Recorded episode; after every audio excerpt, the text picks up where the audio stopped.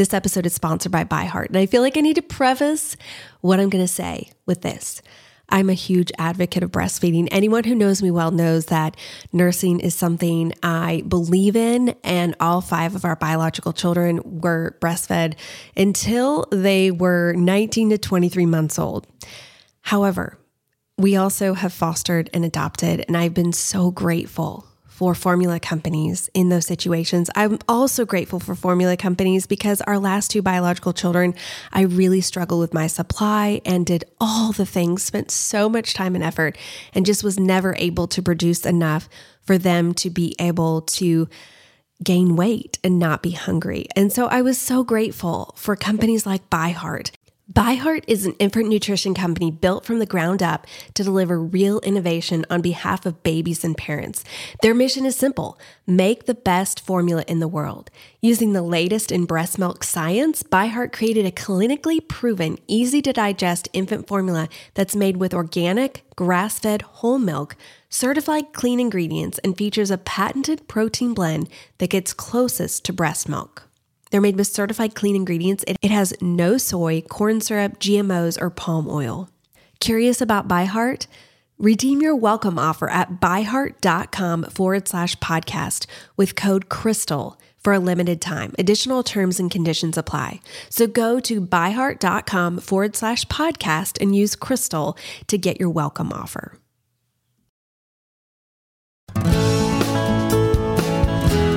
Welcome to the Crystal Paine Show, where we help you embrace your life right where you are and give you practical steps to get to where you want to go. Whether you are in your car, folding laundry, cooking, cleaning, or maybe even just enjoying a cup of coffee and a few minutes of quiet, we're so glad you're joining us today. Here's your host, wife, mother of four, foster mom, entrepreneur, and author, Crystal Paine. Welcome to another episode of the Crystal Paine Show. I feel extremely honored to get to do this episode today and to get to have a conversation with a woman who is sitting across from me, Jelana Goebel. She is the author of the brand new book, A Love Stretched the Life, Stories on Wrangling Hope, Embracing the Unexpected, and Discovering the Meaning of Family. And you guys, I started reading this book, and within a page or two, I'm like, Jelana is my people.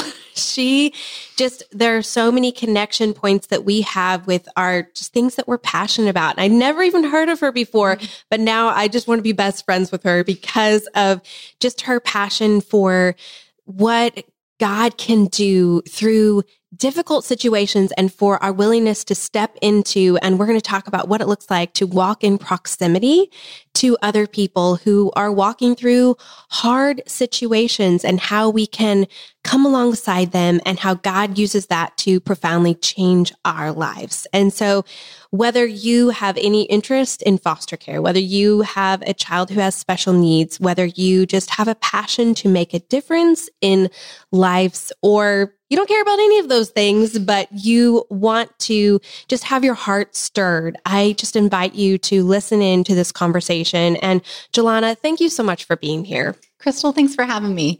I'd love for you to just start by introducing yourself and your family to my audience. Um, I have been married to Luke for twenty-two years. There are five children that call me mom, four that live under the roof of our, my home, ranging in age from ten to twenty-five.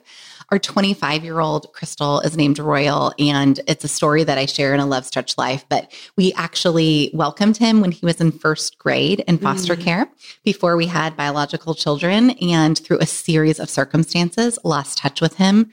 And then six years ago, when he was a nineteen-year-old young man, we reconnected. And mm. so we count him as our oldest. Uh, I refer to him as the son of my heart. He calls us mom and dad. Mm. Um, there's no legal connection, but who cares about that, right? Mm-hmm. He's, he's mine. I'm his. Um, and then I have an eighteen-year-old Sophia and a fifteen-year-old Elaney. And then we have two boys that we fostered and later adopted who are fourteen and ten, um, who have no relationship to one another. We fostered them, not necessarily intending to adopt them, but mm-hmm. that's just kind of where the road led. And so you fostered before you had biological children. I'd love to hear, how did you... Like, how did God put that passion on your heart? How did you walk into that? You know, I had spent some time at an orphanage in Guatemala, and after my husband and I got married in two thousand, I invited him to come down with me for a little bit, and we actually lived in Antigua, but on the weekends, we would go to the orphanage, and that's really where God kind of cultivated our heart for vulnerable kids, and um, we were really impacted by some of the stories and some of the, the children that we, you know, met and walked alongside.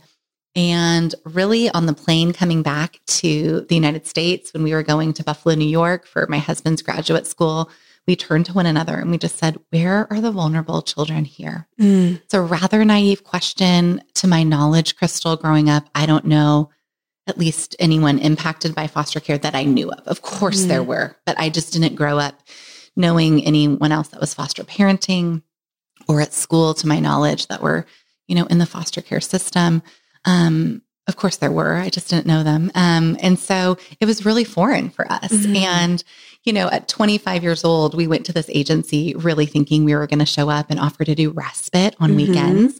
And they were like, you know what, you'd be pretty great. Um, why don't you just do not only foster care, but therapeutic foster care, which is often how, you know, the most, uh, how trauma manifests in some of the most exasperating behaviors. And I think Luke and I were both a little like flattered, like, they see something in us that we don't even see to ourselves. Maybe we'd be awesome at this. And lo and behold, you know, that, that kind of all came crashing down within the mm. first twenty-four hours, where we realized there is a difference between taking notes about trauma mm-hmm. in a journal at a foster care training class and a difference between walking that out underneath the roof of your home right mm. in front of you. Mm. And very quickly, within twenty-four hours, I realized, I think I'm in a little over my head here. Mm. So what did you do with that then when you realized, oh no, what do we do? You know what? I, I would say that's really where I, Luke and I were invited to press into our faith in a mm. new way. I think I, I talk about in the book, I always felt like faith was kind of like a side dish, but we were pretty like self-sufficient on our own. Mm. You know, we kind of had this buffet of self-sufficiency. We had, you know, we could We, we just kind of had the world at our fingertips. Mm-hmm. And foster care was really the first time that I was invited into people and places and situations that things weren't so tidy. Mm-hmm. Um, to make a long story short, we were placed with two brothers and the nine-year-old, um, just with, with his high trauma and some pretty significant mental health issues, needed to, um, for the safety of the six-year-old, go away from our home. And I just remember feeling like such a failure. Mm. I, we learned in class, like siblings are supposed to stay together, right? Mm. And here we are, and I can't do it. And I think it just bankrupted us of our own perceived self-sufficiency, where we really had to begin to rely on God in a, in a new way, in a way that's like the daily dependence type way, not mm. just like a, this sounds great for a few hours on mm. Sunday type way. And so that was profoundly changing. Um, you know, I think prior to becoming a foster parent, though I would have never voiced this out loud, I think I did have an internal monologue about like, you know, things looking pretty tidy from a distance, mm-hmm. about like, what's the problem? Well, here's the solution. Mm-hmm. And, um, you know, I, I think I have realized on this journey that, you know, God invites us to walk along side folks, but not necessarily to call down from a very privileged mount- mountaintop, mm. just make a different choice. And here's how to do it, mm. especially when we don't have the humility of like actually walking in their shoes. Yes. Yes. And it's so easy for us to think like, here's the answer. Like, just do this. It, it looks so simple, but it's not at all. Like, once you start walking alongside and the depth in you, start understanding the layers upon layers upon layers of struggle that they have, there are no clear-cut, simple, easy answers. Right. And I think once we really begin to understand people's stories beyond just the label of they're an addict or they're a felon or whatever mm-hmm. it is that conjures up an image of what somebody that has that label is, um, we realize they're human. Mm-hmm. And had we, had I been dealt that same, you know, traumatic, injustice-filled deck of cards of life, there is a darn good chance I might be standing where this person is now standing. Mm-hmm. So it's really easy to finger point, but it's also such an opportunity and such an invitation to to come alongside. And I don't want to make this sound like it's like some Disney version. This is hard. Relationships mm-hmm. take two. Um, not every, you know, not every relationship is going to look like the relationship that I have with our fourteen-year-old's um, first mom, who we've been walking alongside for thirteen and a half years mm-hmm. since I met her at juvenile court. But in that very story, Crystal, it was, you know, being handed her six-month-old baby boy in foster care, being told a few months later, mom's going to show up at court. And then in a um, last-minute impulse, I grabbed the eight by ten photograph that was sitting of her baby boy on mm. top of my piano on the way to court. And I'd never been to court before, and mm. I'd never met or engaged with a child welfare-involved parent before. And I arrived, and I like to say that court is kind of like the worst of middle school. Mm. You know, it's like people standing around in circles and kind of looking over their shoulders sometimes and whispering. And, but I caught the eye of this woman that had this very like disheveled bun in her, and and I just said, "Hi, are you are you Jennifer?" And I have her permission to use her name. I share about her in the book. And she said, "I am." And I said, "Well, I'm Jelana. I am Micah's foster mom.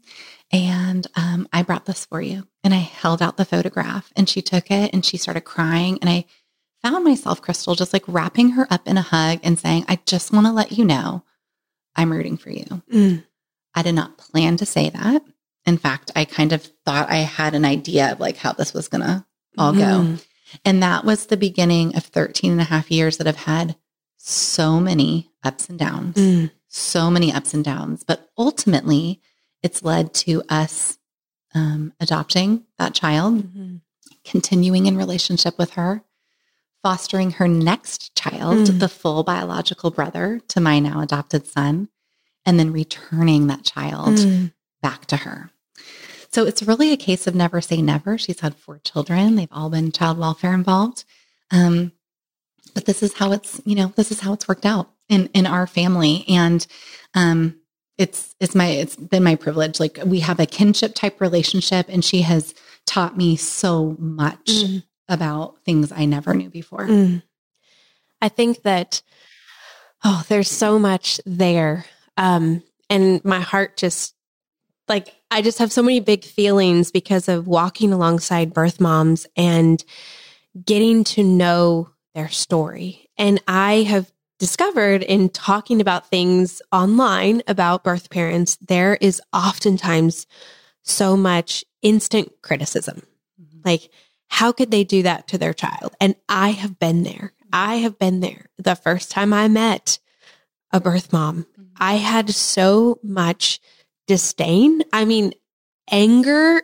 And I was frustrated. And I just, you know, like you were talking about, Kate, it was like me looking down upon.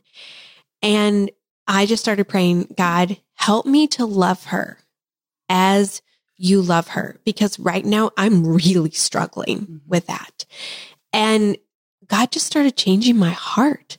But as I got to know her, yeah, it you know, if I had just met her that one time and then walked away, right, I would have forever just kind of felt those feelings probably towards her. But right. as I got to know her, and it was awkward.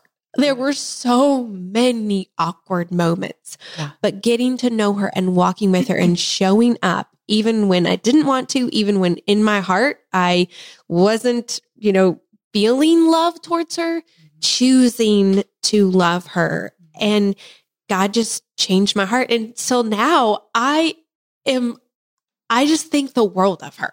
I, I just see how she has fought so hard for her child. She has fought through so much in her life. And I think she is way more brave, way more courageous than I could ever be. Right. Right. Because I think we hold that tension of like, whatever it was, whatever her acute struggle was that landed her child in foster care, like, is that a label that's appropriate for her? Yes, that is true. But what's also true is that you get a front row seat to see that she's also an overcomer. Mm-hmm. And that overcoming label becomes like the top label. Mm-hmm. You know, we're holding the tension. Both are true, but we're able to see the obstacles up close and personal that she's had to scale that are so, at least in my experience, so unlike anything I've had to engage. Mm-hmm.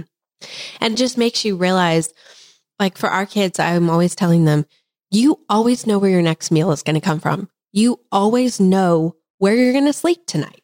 And you always have someone to go to when you're struggling. And if you don't have those three things in your life, we can't even fathom yeah. what that would be like and how that would affect us deeply and the choices we would make if you don't have anyone to lean on. Right. And we know, you know, just statistically that so many parents that have their kids in foster care were once kids in foster care. Mm-hmm. You know, I think, I think, um, trauma just can create these like deep grooves, mm-hmm. you know, that last for a lifetime. And I think that's not um, an excuse, but it is context for, mm-hmm. for folks. Mm-hmm. Um, so yeah, I, I really do see stepping in to foster parenting as kind of a, a personal invitation. I, I say it like both wrecked my life, Crystal, and it saved it mm-hmm. at the same time mm-hmm. because my world was turned really upside down. And the things I thought I knew, I was like, oh, this is, I don't know as much as I thought mm-hmm. I knew. And also it drew me in proximity. And I really do believe that that is such a primary way that God cultivates our hearts um, is not by hearing a statistic, not by hearing about, you know, somebody's label, but by actually having the opportunity to walk alongside, because suddenly a lot of those labels, while they're still true, they don't become the primary driving force, the lens through which we see mm-hmm. others. And mm-hmm. that's um, been really impactful for me. Mm-hmm. So I'm sure there are people listening right now who are thinking, well, I'm not called to foster care. I could never foster. But this idea of walking in proximity is something that I feel something stirring in my heart about that. What would you say for someone who they want to find someone to walk in proximity yeah. with who, you know, God can use this to change their heart?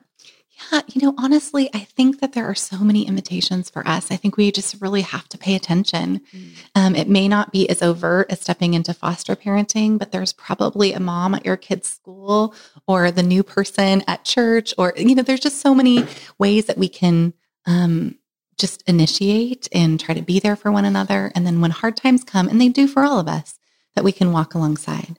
I think, um, you know, foster parenting has exposed me to a lot of realities that I'd never seen before, but it's also reminded me that, you know, everyone is carrying something mm-hmm. and even the shiniest lives on the outside are still carrying something. So how can we discern well who's ours to engage with? And then once we know, to just really be in it. Um, and and that can look a variety of different ways, but I think sometimes walking alongside someone for the long haul and being able to walk through those mountains and valleys with them, yes, it it it, it might change them, but it also really affects us. Mm-hmm. We're not the same people that we would have been before if we hadn't had that very messy privilege mm-hmm. of walking alongside. Well, and I was thinking about how, you know, you said thirteen and a half years that you have been walking with Jennifer, and there's been a lot of ups and downs. Lots. And I think one of the fears that a lot of people have is how it could negatively impact their home mm-hmm. and their life to be walking in close proximity with yeah. someone who is struggling yeah. and goes through hard seasons. And so how have you wrestled through that? And what would you say to someone who who has that fear? You know, I think for me, it was it was having a, a welcoming, inviting posture, but also holding boundaries. Mm. It, it was four years before Jennifer was invited into the sacred space of our home, and that was for good reason. Um, and you know, now she and her other children, you know, join us at most holidays and different things, and it's our joy to to connect with her. But I think. Um, Your question was like, how do we walk alongside others? Yes. And how do we kind of push through if we have that fear? fear. Yeah. The fear factor, I think, is, is, is really strong. And I think especially in foster parenting, there are not a lot of like relational bridges that mm-hmm. foster parents and biological parents can walk across. So I think that honestly, in my case, Crystal, a lot of the things that kind of dissipated that fear were just really small acts of humanity. Mm-hmm. It was, it was giving her a hug at court that led to me saying, you know what, I think I can do my own transportation to the child welfare office. It's not that far from my house. Mm-hmm. And that gave me an opportunity to say hello and goodbye to her and give her a few updates about her son. Um, at that time, if he was going to try a new food, for example, I would like save it for Jennifer to experience because, you know, she's seeing him one hour a week. And we think about as parents how much life has lived in a twenty-four hour cycle. And then we think about trying to crawl out of the worst struggle of our life. In her case, the pit of addiction, one hour a week is mm. not a lot.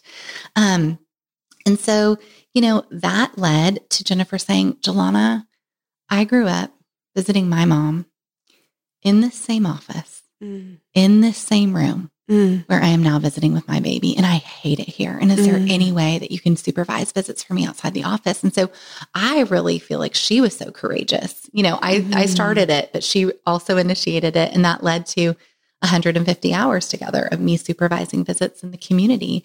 And that really, that proximity is what kind of erased some of the fear. I was very smart.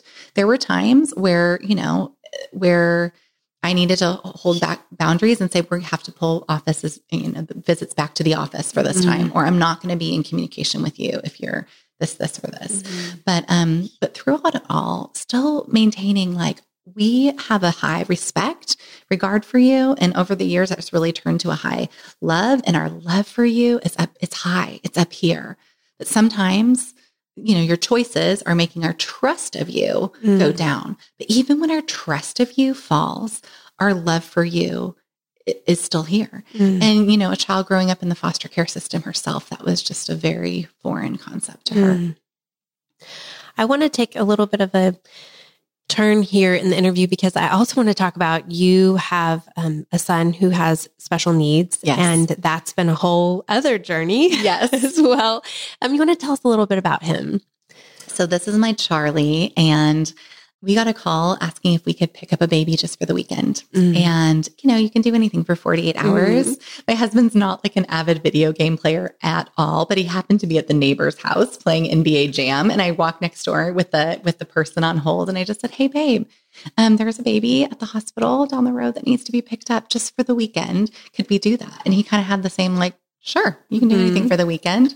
That child is now my Charlie, and he has been with us for more than a decade, much to our delight.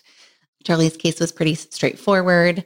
There wasn't a lot of parental involvement, and so we were able to adopt him um, at age two. And then quickly afterward, Crystal, you know, even parent, having parented neurotypical children and even children that come from a traumatic background, there was just something, you know, in our mama's gut. We just know. Um And, you know, I was kind of told by a lot of specialists, like, oh, kind of give it time. There's a wide range. But as a mom, sometimes you just know. Mm-hmm. Um, Charlie was late to walk, late to talk, late to get his teeth, late to, crawl, you know, all the things. And he, he also never, ever slept. We were on like a newborn schedule mm-hmm. for like five years, mm-hmm. you know, waking up every two to three hours. And so it wasn't until I did a deep dive into the vast effects of in utero alcohol exposure that I basically presented to our team of professionals. I think Charlie has F A S D, fetal alcohol spectrum disorder. And lo and behold, he does have that. And he actually has fetal alcohol syndrome, which on fetal alcohol spectrum disorder is the, the diagnosis when there's actually some physical signs mm. of that. Now, if you were to look at my son, he's adorable. There's nothing, you know, that looks immediately non-typical. Mm. But the reality is um, that's that's really difficult because he he's adorable and he he looks he looks pretty typical, but he has a brain that works significantly differently. And because his brain works significantly differently, um, that leads to just a lot of frustration on his part. Um, and again, another opportunity for me, Crystal, to just with humility move forward. It has been a journey for me because honestly, many times the way Charlie's acting in public, had I seen a child mm-hmm. acting like my child now sometimes does, mm-hmm. my internal monologue would have been, what is or is not happening in that home to have a child that responds to this? How is that child being treated if he's talking that way to his parents in public, whatever it is, you know?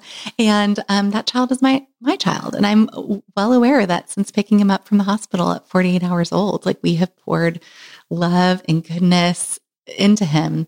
But, you know, in utero um, exposure can be a real game changer. And it certainly put our family on a very different path. Charlie is going to need a very high level of interdependence forever. That doesn't mean, I mean, he's smart and he's clever and he's funny and he has, he's, he's creative.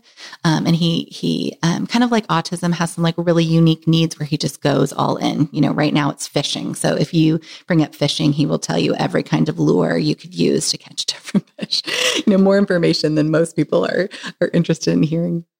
But along with all of those wonderful qualities, you know, because Charlie has organic brain damage, and because it's lifelong and irreversible, he also experiences aggression and impulsivity and a gap between what he hears and what he actually understands. And um, it's definitely made me more aware of the smooth sidewalk that, you know, a lot of kids and a lot of families walk. And I feel like every day for him, Crystal, is like climbing a mountain. Mm-hmm.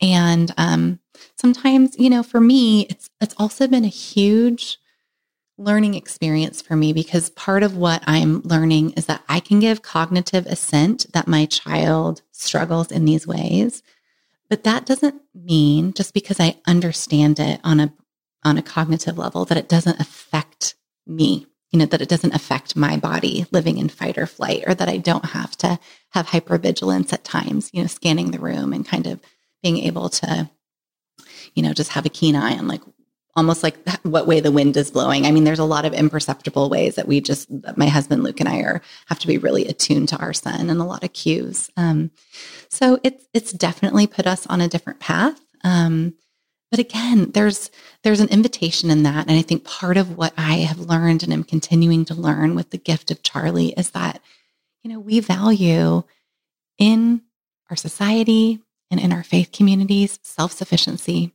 at like the highest value. And, you know, the privilege of parenting Charlie is allowing me to see like, you know, God asks us to depend mm-hmm. on him, and we need community and depend on one another, and that we can't shy away from that and see that as weakness. Um, and Charlie is continually, you know, showing me mm. that there's beauty in that mm. because what he's invited me to do, Crystal, in parenting him is to celebrate things that I mistook for low level behavioral mm-hmm. expectations of like, well, that's just the way it is. That's the way it goes. That's what kids are supposed to do. Mm-hmm. And now I have a child that is unable to do most of those things. So it's allowed me to see with new eyes mm-hmm. things that with my other kids, I wouldn't have ever taken a moment to have a, you know, have gratitude for. Yes. I think that having a child with special needs, it slows you down. Yes. In this most beautiful way. And it stops you in your tracks to notice and to become a noticer of these tiniest little things. Yes. And I was like, with my other kids, did I ever even pay attention to that? No. Right. And, and it's just, it's so interesting to have a two-year-old who has special needs and then to have birthed another baby. And I keep being like, oh my goodness, look at him. He put his hands at midline, you know, these things. And then I'm like, oh, I think that that's part of development, but I, I never noticed before. And I right. feel like to just be able to rejoice and notice these little things that are, you know, huge milestones yes. for this child. Yes, absolutely. Absolutely. And so as a mom, I was thinking that not knowing this diagnosis when you first started fostering him, um, then when you were in the process of adopting him, I mean, when did you start realizing something was off?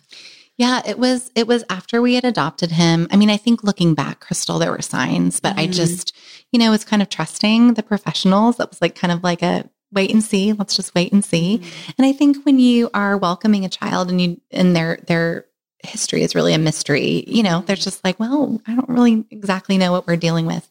But it was, it was when he was four that he got the formal diagnosis mm. of fetal alcohol syndrome. And that has allowed us um, to navigate our state's developmental disability services, which um, it's allowed us to hire an aide. And, you know, that's another humbling thing. You know, mm-hmm. I, my, my child needs line of sight supervision. Mm-hmm. This means that in order for me to do homework with my other kids or clean the house or make, you know, whatever, whatever life has, like I need somebody that's on, that's shadowing Charlie. Mm-hmm. Um, and so, um, we have been really fortunate to have the same committed aide for the last three years. And did that take me some time to get used to having somebody else in my home with me? Absolutely. Mm-hmm. I was thinking of that as I was reading the book, and just how that's another way of opening your home and your life in a really vulnerable way, to have someone right there saying, I, I can't do this on my own. I need right. your help. And right. welcome to the chaos. Welcome to the chaos. And I feel like that's another example, right? Like Charlie is going to be interdependent on us, but I'm interdependent on his aid. You know, mm-hmm. like there's just kind of this circular view of like interdependence, like we need one another. Mm. And I think so oftentimes that special needs families feel really lonely, even with community around them, they can feel really lonely. But I feel like this is, this is a world that I would have never known had Charlie not come into our lives. Mm-hmm. So, and it's, you know, I think for me, having the opportunity to talk about fetal alcohol spectrum disorder, I didn't know much about it. I may have heard it mentioned in a training class or two, but I really didn't know much about it before walking this road. Mm-hmm. And Um, it's it's the most common preventable cause of, of intellectual disabilities in the world. It's actually more prevalent than autism, and in the foster care population, it, there's a higher percentage of kids that have in utero um, alcohol exposure. Mm-hmm. And I think it's one of the things that I've found it's not talked about very much, and so it's not something that parents oftentimes will even think to explore. Yes. And I think part of that is because, you know, when we know kids are coming from a traumatic background, you know, we know that there might be behaviors, but here, you know, the, the symptoms of this um, are, are mostly behavioral, mm-hmm. you know, and so it's hard to go, well, what's really going on here? Is this, is this just a willful child that's having a hard time, or is this because he, he won't do it or he can't mm-hmm. do it? And that's, you know, it's a pretty big distinction right there. Well, and just all of these things. I love how early on you talked about you were bankrupted of your self-sufficiency. And I just think, even though that is such a hard place to be, because we want control. Yes. We want to kind of know all our ducks are in a row, at least somewhat, and here's how the future is going to look. But God uses these things to just kind of take all of that away, so that all we have is Jesus. And when all we have is Jesus, we recognize he's enough. He's enough. We we want to feel like we're we're enough, you know, we, we got this, but we really don't. And but he is enough. And so welcoming those spaces where we have to let go of self-sufficiency and say, I can't do this on my own, but I rely upon you and trust that you can. Yeah. And it's super humbling. I mean, mm-hmm. I think I think that's what's so interesting about this journey, is that I've learned more through through being, you know, not being able to do it all, and mm-hmm. being, you know, humbled and, and my weakness. Um, but who who really says, like, let me raise my hand and sign me up for that? You mm-hmm. know, it just doesn't seem like something that you would willingly choose to say, I'm going to put myself in a place where I'm going to really need others, and I'm going to be completely dependent on just God. Mm-hmm. But that's what a love stretched life is. You know, I was just thinking how pouring out love and God stretching you to your max, and then allowing him to pour his love through you to others, because you don't have enough, but he is enough. And so I just really, really appreciate your, your book. And I read this on Instagram stories the other day, but I want to read it again, because it was, it's, there's so many quotes in here that I love, but this one, if I can find it really quickly. Um, you were talking about just being in this place of, there's so many moving parts in your daily life and so many things that it's just, it's not all this perfect. But you said, just like in the classic children's story, The Velveteen Rabbit, I would not trade my worn down real life for something shiny and new, as tempting as it may feel some days. And you said stretching to love and love well, even when it's hard, especially when it's hard, is what has given me the life that is mine. And I just appreciate you, Jelana. I appreciate your heart and your passion for encouraging others, for just living a life that is, in a sense, you're just, you know, letting God use every single part of you, you know, just letting him, like being a real picture of Jesus to the world of, you know, he came and he laid down his life.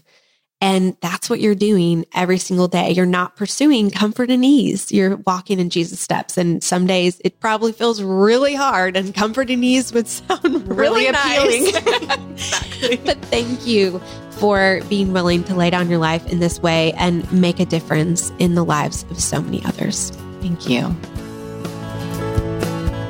Thank you for joining us today. For more great resources, please visit crystal paine dot com.